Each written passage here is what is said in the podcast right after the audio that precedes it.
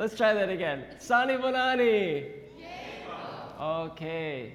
Good morning, everybody. That's what I said, and you replied yes. Good morning. It's good to be with you again. I believe we were last here, what is it, like March of last year. So a lot has happened since then.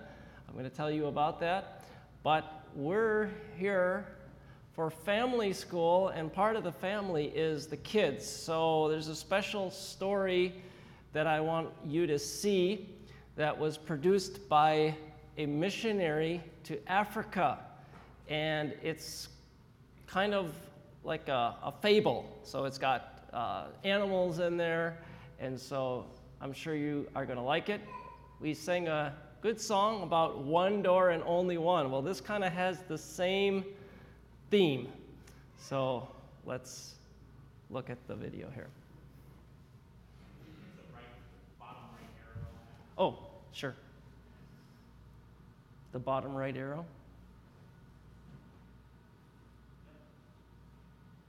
Did I get it?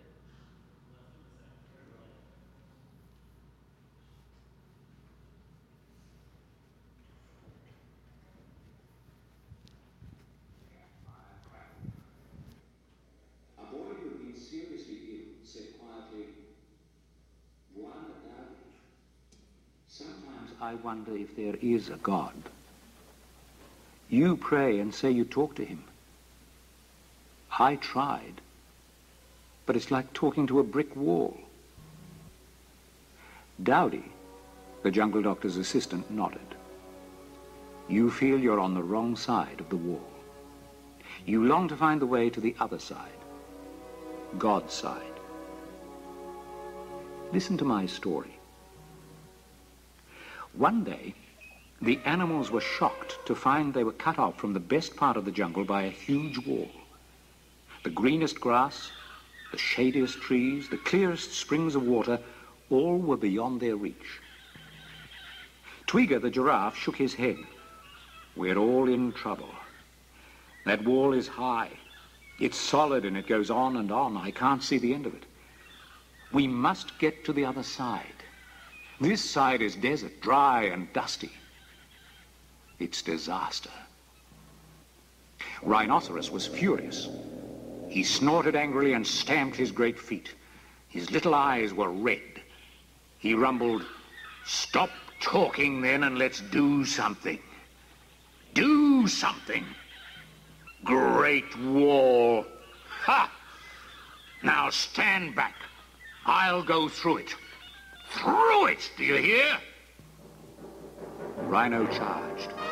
The faster he ran, the more the ground shook. Two tons of raging rhino hurtled towards the wall. Closer, closer, co-whop! The trees trembled. Dust rose in clouds, but the great wall stood exactly as it was before. Rhino staggered back, dazed and giddy, his front feet clutching his crumpled horn. That wall has strength, said Giraffe. It is a terrible barrier between us and the good things. There is certainly no way through it. Um, said Boo-Hoo the hippo. You're right. There's no way through that, uh, uh, wall. Mbisi the hyena laughed his ugly laugh.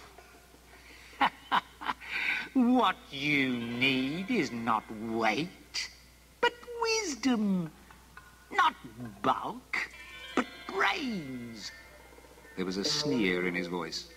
With my nimble mind, I shall find a way round that wall. We will watch you with interest, said Giraffe. They saw Hyena slink away in the direction of the sunset. From the distance came his laugh. I'll get round it. All night long they waited. At dawn, Toto the monkey started straightening Rhino's buckled horn. He was still at it when Giraffe saw Hyena limping miserably back, weary, bleary, and footsore. He couldn't even giggle. He muttered, It's endless. There's no way round that wall. No way. Oh, remarked Boo-Hoo, raising one eyebrow. No way round it, eh? It goes on and, uh, on, does it? He blinked. Then that, uh, means no way through, no way round. Mzoka, the snake, softly uncoiled himself and, head swaying, he hissed, You animals of strength and so-called wisdom have all failed. But I, with my splendid supple spine, will find a way under the wall. Hissing with confidence, he slithered out of sight. The animals stared at the wall and then at the hole in the ground. They watched and waited. Suddenly, Snake appeared, facing the wall. I've succeeded, he hissed. I, Snake, alone of all creatures in the jungle, have reached the other side of this wall. Giraffe spoke gently. Actually, you're still on the same side as all the rest of us. Snake's eyes glittered with anger. No animal could have done what I did. None of you have the cunning or skill or suppleness to move as I do. There is no way under that wall. If there was, I, Snake, would have found it. Boo-hoo smiled. I'm rather, um, glad there's no way under. Rather a tight fit for hippos, I, uh, uh, think. He raised both his eyebrows.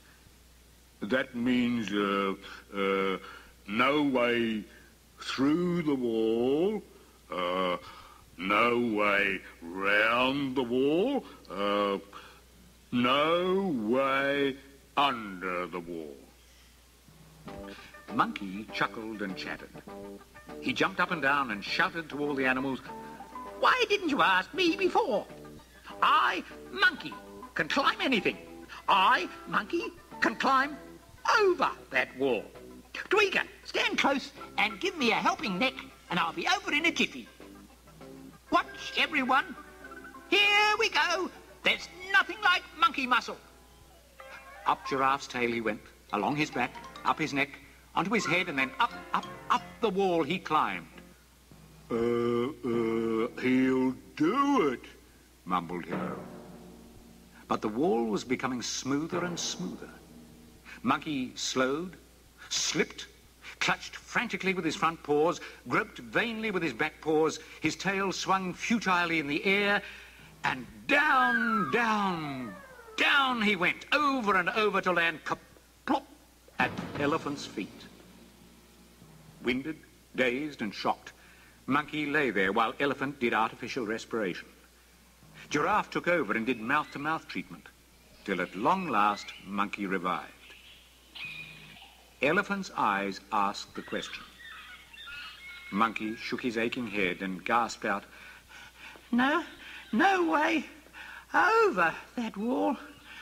No way over. Hmm, thought Boo-Hoo. Then there is no way, uh, through or round or, um, under or, um, uh, over that wall. None at all.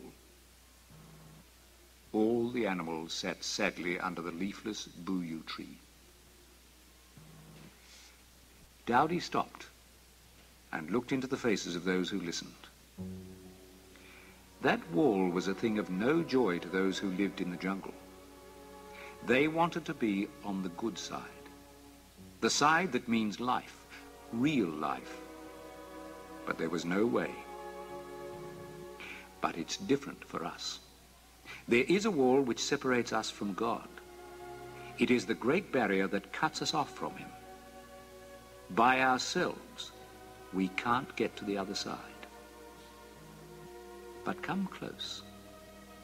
There is a gap in the Great Wall. There is one way. Jesus made it when he died for us on the cross. The great news is that Jesus loves you. He came back to life, and he invites whoever wants to, to come to him. He welcomes you. Ask him to take you through the Great Wall. That is, to forgive your sin and then take charge of your life.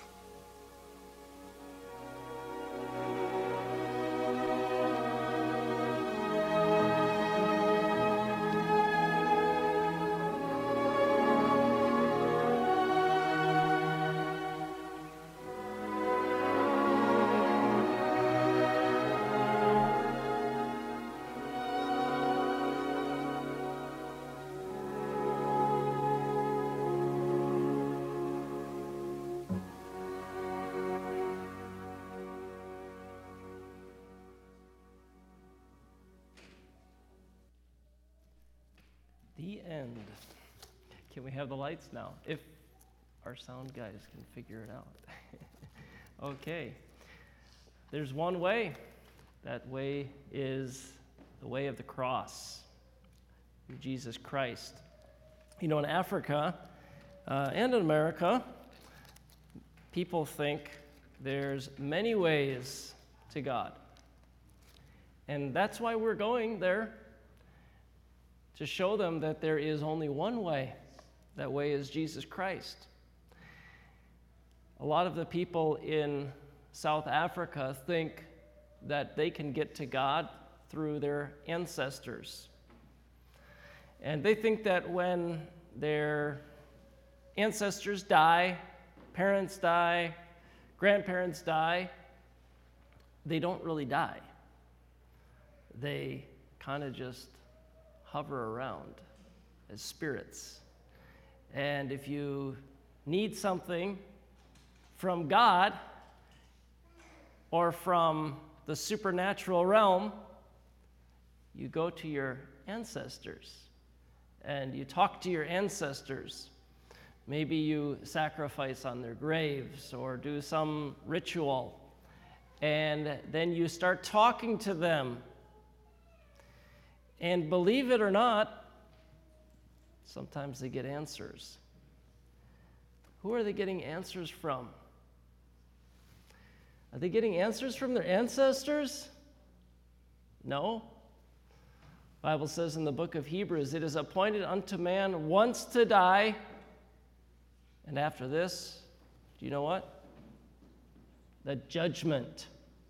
When you die, you need to prepare now for when you die, because when you die, you're going to meet your Maker. You're going to meet judgment. And once you die, if you haven't met Jesus Christ, the only way, it's too late. So you need to know him now.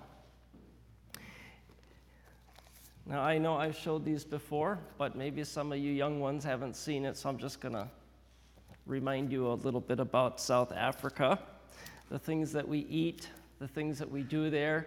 And this applies to not just South Africa, but all over Africa, much of this. Mealie pop. Now, it's not soda pop, as some people call it. It's not pop like that. It's not a fizzy drink. It's kind of like mashed potatoes, but it's made out of corn. And it's really thick and you can eat it for breakfast, lunch, and dinner if you really desire. And a lot of people do that because it's a very cheap food. So they grind up corn and they make food out of it. What kind of animal is this, children? Cow. What kind of cow, part of the cow do you like to eat? What's your favorite part? Steak. How about hamburger? You like hamburgers? I like hamburgers. When I'm in South Africa, one of the things I can wish I had is a good Culver's hamburger because we can't get those in South Africa. But in South Africa, they do eat the whole cow. So that includes the legs, the tail, the cheeks, the brains, the intestines, and nothing goes to waste. There's something else they eat. Now, they don't eat this. You know what that is, right? Walkie talkie, handheld radio. Uh, they don't eat that, but they do eat this walkie talkie, okay? The feet and the, the heads of the chickens. One time we were out soul winning and talking to the, these people are, that were gathered around this uh, fire. There's a couple ladies there, and the one lady uh, bought for our kids what this lady was selling. It was chicken feet on the grill. And so my kids ate the chicken feet, and they'll tell you it's good. I trust them. you, you know what I mean. when they offer me chicken feet, well, they never have, thankfully. Thankfully. I, I might not say no, but this is how you say no. Put your tongue at the back of your top teeth. Can you do that for me? And then make a noise like you're calling a horse. And then also say a C at the same time. Ka. Can you do that? Ka. Okay, now remember that word I taught you before? Sani Bonani, and then you said what? Yebo. That means yes. Okay, so there's a little bit about South Africa. Now,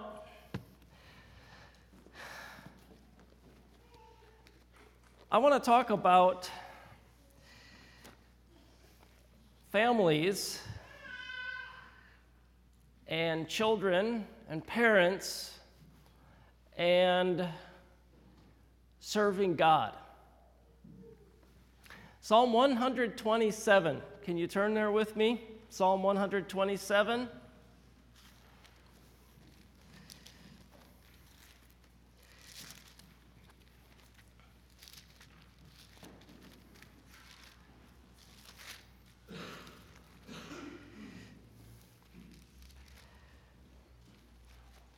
And I want to tell you a little secret about the world. I've been on the mission field uh, the first, since the first time I went, it's been 12 years. And as a family, we've been on the field for about nine years. I've noticed that there's a lot of movements with missionaries to and from the field. But do you understand what's happening nowadays? Are there more missionaries going to or more missionaries coming from? What do you think? It's the second. More missionaries are leaving the mission field than are replacing them. Now, it's not always bad for a missionary to leave the mission field because sometimes God changes your location. Okay? And I'm not saying that's bad. Sometimes it's not good, but not always. But shouldn't there be more missionaries going to the mission field than are coming from the mission field? When I was in school, the population of the world was between five and six billion people, I believe. Now, it's over seven billion people. There are now, when I was in school, there was one country that had over one billion people. Do you know what country that was in the 90s? China. Did you know there's another country in the same continent that now has over a billion people? Do you know what country that is? India. Did you know that Africa alone has 1 billion people? So, right there, you've got half of the world's population between Africa, India, and China. Did you know that Brazil is about the same size as the continental United States. Land wise, there's a lot of people there. There's a lot of people in Europe. These people need to hear the gospel. So today I'd like to get you thinking about, as a family and children, parents, even grandparents, what are we doing with our families? Psalm 127, verse 3 Lo, children are an heritage of the Lord, and the fruit of the womb is his reward. And I'm glad in this church people know that children are a reward. Now, I want us to look at that next verse. Are you there, children? Psalm 127, verse 4. Let's read the next two words, or the next, let's just read the whole verse together. Verse 4. Psalm 127, verse 4. Let's read. As arrows are in the hand of a mighty man, so are children of the youth. How many of you have ever made a bow and arrow? Okay. I did when I was younger. I don't want to show you what quality it was, but we all, you know, heard about what they used to use in the old days, and we wanted to do it ourselves. Made a bow and an arrow. I even once made a gun out of a weed. It was like a rubber band gun, and it was a hollow stemmed weed. You got that thing to shoot. That was pretty fun. When you have a bow and an arrow, there's a target you want to hit, right? Have you ever shot a bow and an arrow? You want to hit that target, right? So you take that bow, let's say that our target is the exit sign over there. It's blinking. Yep, okay. The exit sign. So we take our bow and our arrow and we just kind of go like this, right? Right? And then we hope it kind of curves over there. Is that what we do? No. What do we do? Pull back, release. Now don't look at my uh, how I'm pretending because I'm probably holding my arrow wrong. But you aim. You aim for your target, right?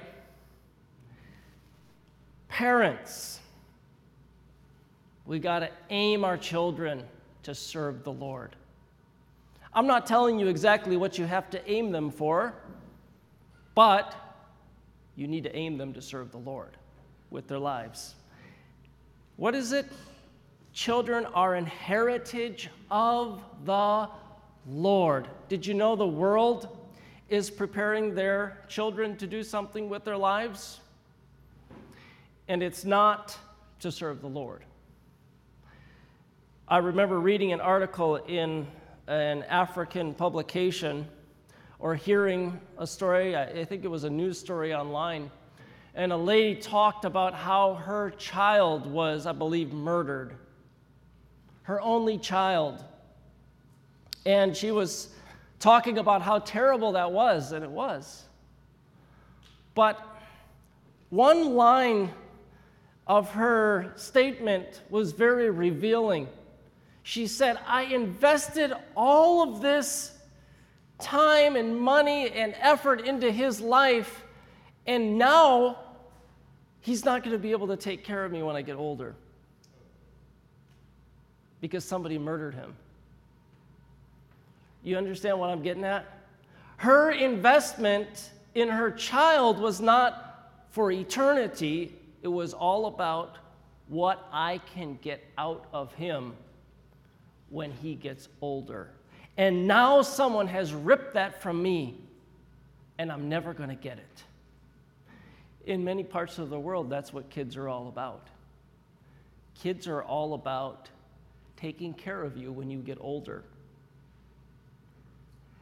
Maybe in America, we don't have such selfish desires, but we have other selfish desires. You know, grandkids. Kids are to have fun with. But children are an heritage of the Lord. Now, there was a lady in the Bible, in the Old Testament. Her name was Hannah, and I, I want us to think about her a little bit, and then we're going to look at 1 Samuel 3. But Hannah was a lady in a not a very uh, God honoring relationship, not the way God wanted it to be, okay? Wasn't the way God designed it, but there was a man who had two wives. So if you've got a mom and a dad that live together, you have something that a lot of people in the whole world don't have a mom and a dad who are married and committed to one another. Well, Hannah was in a relationship that wasn't quite like that. She had a husband, but her husband had another wife. And that caused a lot of problems in the home, especially because Hannah didn't have any kids. And that created a lot of jealousy. Can you imagine living in a home like that? And so she went to the tabernacle, she prayed, she said, God, give me a son. And if you give me a son, I'm going to dedicate him to serve you with his whole life. And what happened? God gave her a son. And she kept her promise to God. And one day she took Samuel to the temple and dropped him off and she only came back to visit him. She dropped him off, handed him over to Eli, and Eli became kind of like his father, his mentor, the one to train him.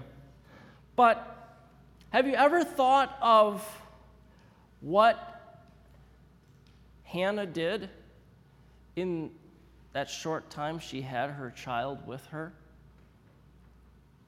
What did she do with Samuel? Do you think she just kind of had fun with him and, and enjoyed being with him and feeding him and taking care of him? I don't think so. And I'll tell you why. Let's look at 1 Samuel 3. And children, if you have your Bibles, I'd like you to turn there and I'd like you to follow along carefully, thinking about Samuel and his preparation to serve God with his life and what it took for him to serve God. 1 Samuel 3.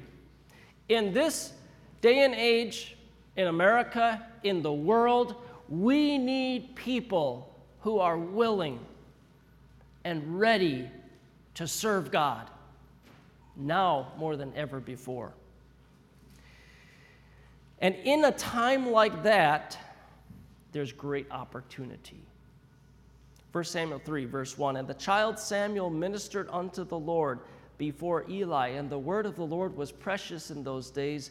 There was no open vision. There was a time when God's word was precious. People had the word of God. They didn't have a lot, they didn't have it like we have it, though, today. They had the first five books of the Bible. Maybe they had the book of Job as well, but that's about it. Maybe they had Psalm 90, which was written by Moses, but nothing else. And if they were going to know what God wanted them to do, they had to have a man of God who would reveal to them God's will and direction for them and their lives. And so that man, does anybody know who that man was at that time? in Israel? Who was that man that was supposed to be leading God's people spiritually? Eli. Was he doing it? Nope. I believe he was saved, but he wasn't walking with God. Now, I would imagine that probably almost everybody here today is saved.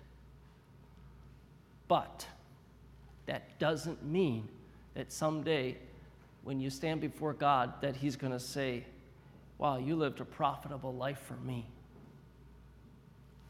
So, what is it going to take? Well, let's continue on here.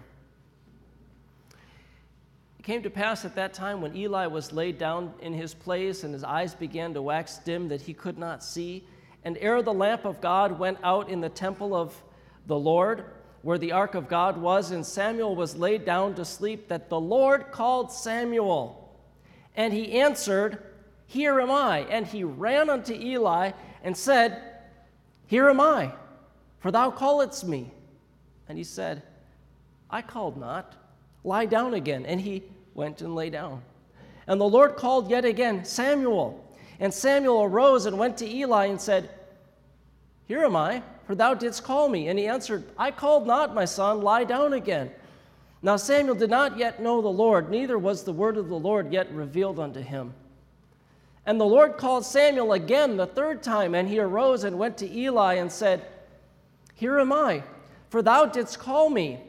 And Eli perceived that the Lord had called the child. Therefore Eli said unto Samuel, Go, lie down, and it shall be, if he call thee, that thou shalt say, Speak, Lord, for thy servant heareth.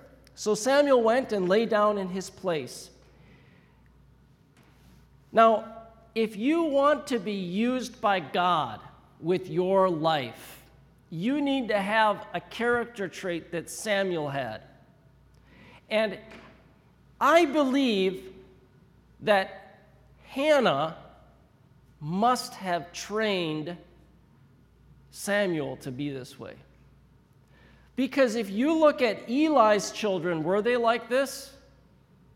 No, they were wicked.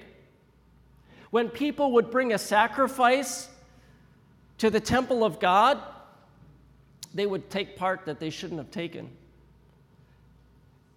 Back in those days, if you study the Bible, it appears that there were women who served at the door of the tabernacle. I don't know exactly what they did, but you can find them um, in the time of Moses.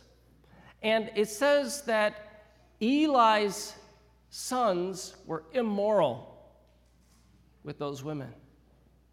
They were wicked people. They weren't following God, they weren't willing to be used by God. They didn't have that character trait. Their parents didn't instill in them, through hard work, effort, and discipline, the character trait of willingness. Now, let's look a little bit at that character trait of willingness. That's what you need to have if you want to be used by God. You need to be willing to be used by God. You need to, to right now, at whatever age you are, but especially if you're young, say, God, whatever you want me to do with my life, I'm going to do it. Lord, show me what you want me to do with my life. I want to be used how you want me to be used. Because did you know? God has a plan for your life, He's got a purpose for your life. I believe He's got a purpose for everybody's life, and He wants to use everybody for His glory. So, what is your purpose? Have you found it? Are you willing? Well, you're not going to find it if you're not willing. Now, let's think about this in a practical sense. If you're a child today and your parent calls you, what do you do? If your dad says, go take out the trash, or your dad says, I'll, I'll use one of my kids' names since they're here. I don't know all your kids' names. Peter, go take out the trash. Peter doesn't hear me, but he does hear his name. So he says, Yes, Dad, I'm coming. That's what he should do, right?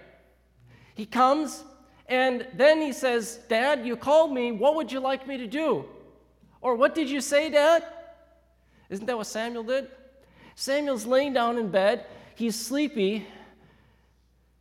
He hears, Samuel. And you know, when you're falling asleep, sometimes you're foggy a little bit as to what's going on. And so he thought, oh, I heard my name. Eli must have been calling. So here am I. And did he just stay there? No. You know what a lot of kids do? I know because I'm a, I, I used to be a kid. What, was that really Eli calling? Go back to sleep. You know, use this, uh, this, you know, kids are great psychologists, you know. If my parent wasn't very clear then I'm not going to come because it could have been that he was calling Susie.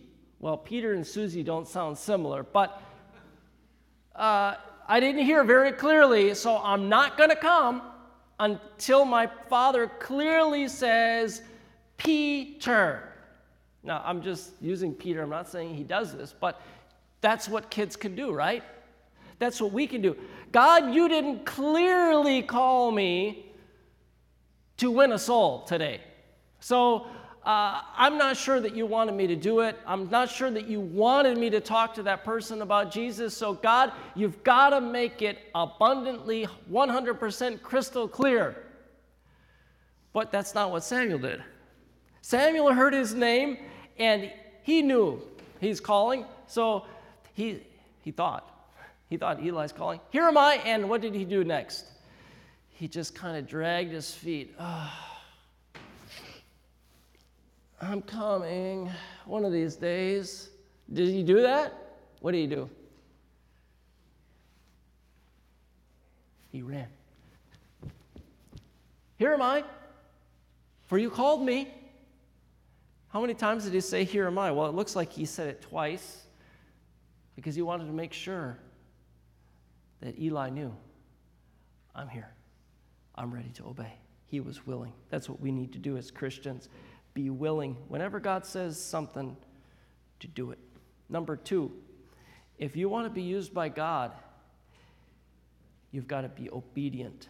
Now, Eli finally figured out that God's talking to this child. So Eli said, Samuel, when God talks to you, you know what you need to do? You need to say, Speak, Lord, for thy servant heareth. And it says that Samuel didn't yet know the Lord. But when he finally figured out that the Lord was talking to him, oh, this is the voice of God, he said, Yes, speak, Lord. Your servant hears. And Sometimes God's speaking to our hearts and we don't know He's talking to us because, you know, we're foggy. we have brain fog. If any of you got COVID, you know what brain fog is like. You know, things are a little bit foggy. But spiritually, our, our, our spirits can be a little bit foggy when God is talking to us. But when we finally figured out, figure out that God is talking, we need to say, Yes, Lord. The Lord came and stood and called as at other times, Samuel, Samuel. Then Samuel answered, Speak, for thy servant heareth. Now there was a man in the book of Acts that this same type of thing happened to him. God was talking to him, God was pricking his conscience, and he didn't quite have it figured out that God was pricking his conscience, but he, he was uncomfortable. And, and it was Jesus that was uh, that, that appeared to him. And Jesus showed up to Saul while he's going to persecute Christians. And he fell to the earth and heard a voice saying unto him, Saul, Saul, why persecutest thou me? And he said, Who art thou, Lord? And the Lord said, I am Jesus whom thou persecutest. It is hard for thee to kick against the pricks. And he, trembling and astonished, said, Lord, what wilt thou have me to do? Do you, do you understand what's happening here? Saul didn't know that God, that Jesus Christ, was calling him. But when he found out that it was, what did he do? He said, Yes. Jesus, you're the Lord. I'll do what you said. I'll, I'll follow you wherever you want me to go. And We're going to talk about this a little bit later, what God had for him. But when you hear God's calling, you got to go. Now, I happen to remember when I was in Bible college,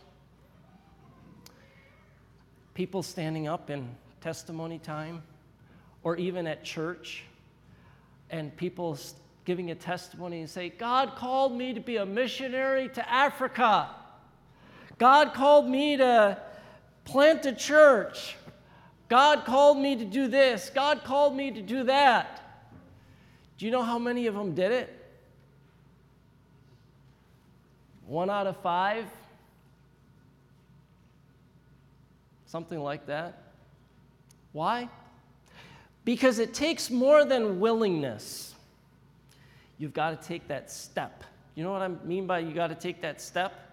Your dad says, Take out the garbage, son and then he walks out the house and he goes to work. And you think, oh, Good, I've got nine hours here. Takes them half an hour to get to work, eight hours at work, half an hour to get back. So let me look at the clock now. Oh, it's seven in the morning. Okay. You do the math. By what time is it in the afternoon? Four in the afternoon? I've got to have that trash out. But right now, I've got what I want to do. No? That's reminds me of the guy that got, I might have told this story here before. God called him to be a preacher. So he got his training to be a preacher, and he decided, I'm going to take a year off, make some money or whatever, and enjoy life a little bit. Went on a canoe trip, canoe capsized. I personally know people that have died because they weren't following God. I know for sure. One of them, I know 100% for sure that this person died because this person wasn't following God. Do you know that can happen? Do you know that if you are a true child of God and God calls you and you say, Yes, Lord, I'm going to do it, but you don't take that step of obedience, you might have some material blessing in your life, but God's going to start doing some things in your life to try to get your attention. So let me just challenge you, children, adults. If God calls you, don't just be willing, be obedient. And then the last thing I want us to see from this chapter is be truthful. The world needs truth. I believe it's the book of Hosea.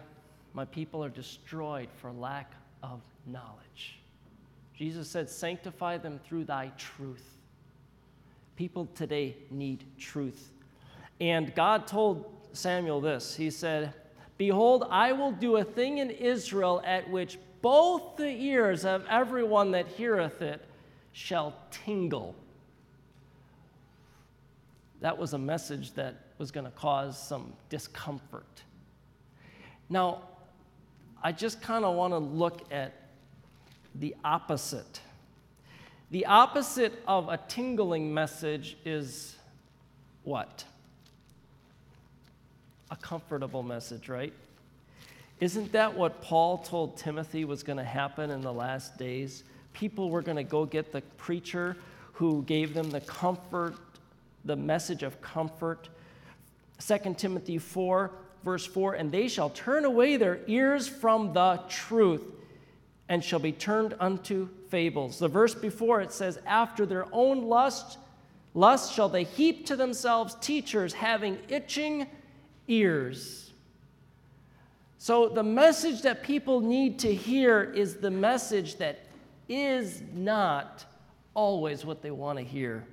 There are some people that want to hear the message of Jesus because God has prepared their hearts, and there's other people they need to hear the message of judgment. That's not comfortable. And what did uh, Samuel do? Samuel was afraid to show Eli the message, but then Eli threatened him, said, My curse be upon you if you don't tell me the whole thing. So Samuel told him every whit and hid, hid nothing from him. Verse 19 after he was willing, obedient, and truthful, this was the result in his life. Are you there? 1 Samuel 3, verse 19. Let's look at the result of Samuel's life, and this can be your life too. And Samuel grew, and the Lord was with him, and did let none of his words fall to the ground. And all Israel, from Dan even to Beersheba, the whole land of Israel, knew that Samuel was established to be a prophet of the Lord. And notice verse 21. This is the most wonderful part right here. And the Lord appeared again in Shiloh. Why? For the Lord revealed himself to Samuel in Shiloh by the word of the Lord. It just took one person. You can be that one person. One person who was willing, obedient, and truthful. And you could be a child. Even a child is known by his doings. and God can use you greatly. Let's pray. Heavenly Father, we thank you for the truth that Jesus is the only way to heaven, the only way to peace with God, the only way to a relationship with God. Lord, I pray if there's anyone here today that doesn't know Jesus Christ personally, may they meet him today. Lord, I pray for anyone here today that has learned they need to be willing, or maybe they just need to be obedient, or they just need to be willing to be truthful and tell the whole truth. I pray that that would happen in their lives. We thank you for your word and that we do have it in Jesus' name. We pray. Amen.